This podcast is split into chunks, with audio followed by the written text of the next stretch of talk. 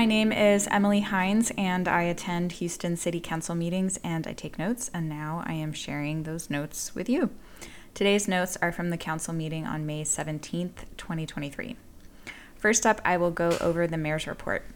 Mayor Turner uses this time to talk about non-agenda things, which this week meant the budget. The proposed fiscal year twenty-four budget was released this week. Houston's fiscal year is July through June, and the budget is named for the end year of the fiscal season, so we're getting ready for fiscal year twenty twenty-four, aka F Y twenty-four.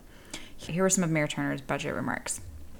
Committee meetings that will workshop each section of the budget start today. I made a post last week that details all of this with much help from friends, so take a look at that to get the big picture. Mayor Turner said that this is the best budget his administration could have put forward, and he described it as fiscally conservative. The fund balance, which is money held in reserve, is sixteen point six percent of the budget, or about four hundred million dollars, and that is very healthy. We are only legally required to reserve seven point five percent. Turner said that his goal since he's been in office has been to build up the fund balance so that we have a rainy day fund and can use it to balance the budget going forward. He critiqued media representation of this year's budget and said that even without funding from the American Rescue Plan Act, the budget could have been balanced by using that reserve fund balance we mentioned earlier. Turner pointed out a few highlights: a ten million dollars trust fund to address other post-employee benefits, or O P E B. Um, also talked about additional funding for deferred maintenance, which is like city facilities that need upkeep but have been deferred. A stabilization fund, I don't know what this means. Debt reduction, especially O P E B, and more money for drainage. And for those wondering, O P E B is non-pension related benefits for retired city employees, like health insurance. Regarding calls for city employee raises, he said that has already been done. Quote, "That's not news," end quote. H P D will get over one billion dollars. Turner reiterated that they have never defunded the police. He said crime is going down thanks to One Safe Houston. Councilmember Thomas critiqued the revenue cap, which limits the amount of money Houston can collect from property taxes. For context, she said that if we didn't have a revenue cap, this money could be used to fund all of the capital improvement projects and state-of-the-art community centers in every Houston region. Councilmember Kamen brought up the idea of revenue cap exceptions to be spent on public safety alone, which would likely need to be voter approved. Mayor Turner skirted the issue and defended the current budget as is. Councilmember Robinson brought up the seven federally declared disasters during Mayor Turner's tenure and the fact that we have seen no money from the state's own very well-padded rainy day fund, despite many of those disasters being literally related to rain. He commended the mayor for guiding the city through such adversity and managing to not only balance the budget, but build up a healthy fund balance through it all.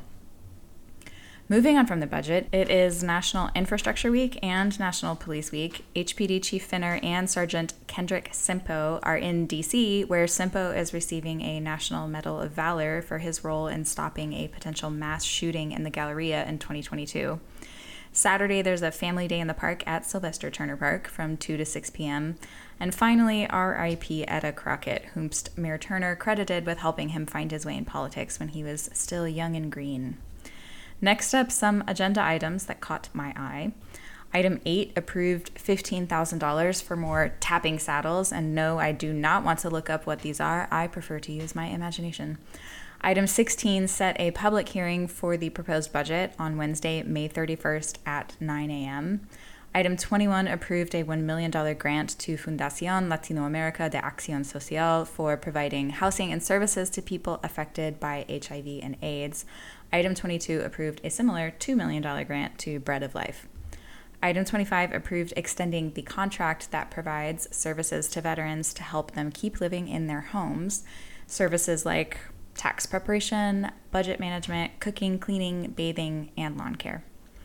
Item twenty-six approved adding one point nine five million dollars on top of the already funded three million dollars for the Houston Forensic Science Center to outsource toxicology cases. Councilmember Kamen said this is one of the only ways the city can help address the backlog of cases because courts are largely out of the city's control. Some discussion ensued on what can be done to support the Forensic Science Center. Mayor Turner advocated for more state partnerships, perhaps with D As and forensic science centers across the state collaborating. He specifically mentioned the fentanyl crisis, and he concluded by suggesting Councilmember Kamen use the Public Safety Committee to probe into further possible actions. Item forty-three approved a contract renewal for the company that does mystery shopping services at the airports. There was no extra funding needed. Councilmember Knox cheekily pointed out that in the survey they just released, Papa's restaurants or Papa's subsidiaries were big winners. The Papa's drama keeps on giving. Item forty-five approved using seventy-eight thousand dollars from the Dedicated Drainage and Street Renewal Fund, or the D D S R F, for an engineering firm to test construction materials that will be used in a drainage project in District H. Councilmember Knox tagged this item last week because he doesn't think the D D S R F should be used for this type of spending. He thinks it should only be used for actual shovel-ready projects where drainage work is being actually done. Everyone disagreed with him because things don't get built without design, engineering, and testing. This item passed, only Councilmember Knox voted no. Finally, we have the Councilmember Pop-Off, in which Councilmembers have brief time to talk about non-agenda things. Mayor Turner congratulated Councilmember Jackson on her recent graduation from Texas Southern University and Councilmember Kamen on receiving a Bold Advocacy for Working Families Award from the Gulf Coast A F L C I O. Councilmember Castex-Tatum plugged a Spark Park dedication at Billy Regan Elementary School on Monday, May twenty-second. Councilmember Gallegos advocated for the Railroad Safety Act. Councilmember Robinson encouraged people to bicycle to work on Friday, which is Bike to Work Day. There's an official ride starting at Edo Bike Co. at seven thirty a.m. Councilmember Thomas plugged a May twentieth health fair and a farewell celebration for Blake's Barbecue on June twenty-ninth. Councilmember Alcorn cheered a development in the noise ordinance that allowed the city to revoke the Standards Noise Permit, which is a bar on West Dallas. They have had ninety plus violations since December of twenty twenty-two, which is like six months. She praised this year's budget and said structural imbalances have been met. Councilmember Peck praised the new library locker at the Carverdale Community Center.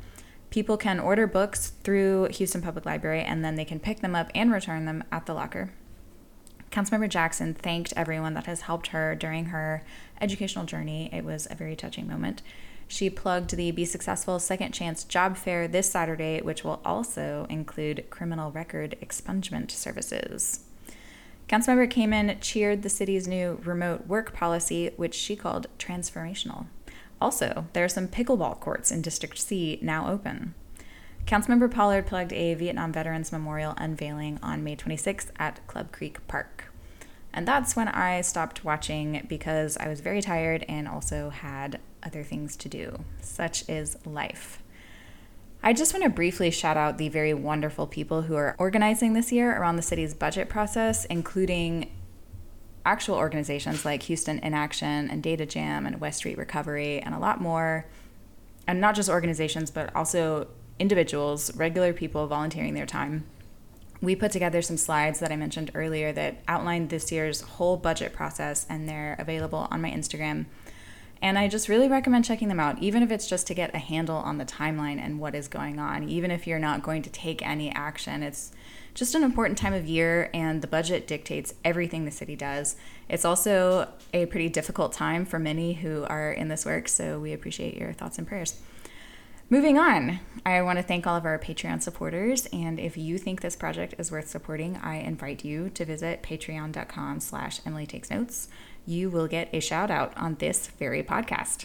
Also, thank you to A C L U Texas and Houston in Action for their support, and to Tecolodal, who does the Spanish translations, which are available on Instagram and the website. This podcast has music by Joe Wozni, and it was produced by Connor Clifton. That's it for this week. I am Emily Hynds, and I thank you for listening.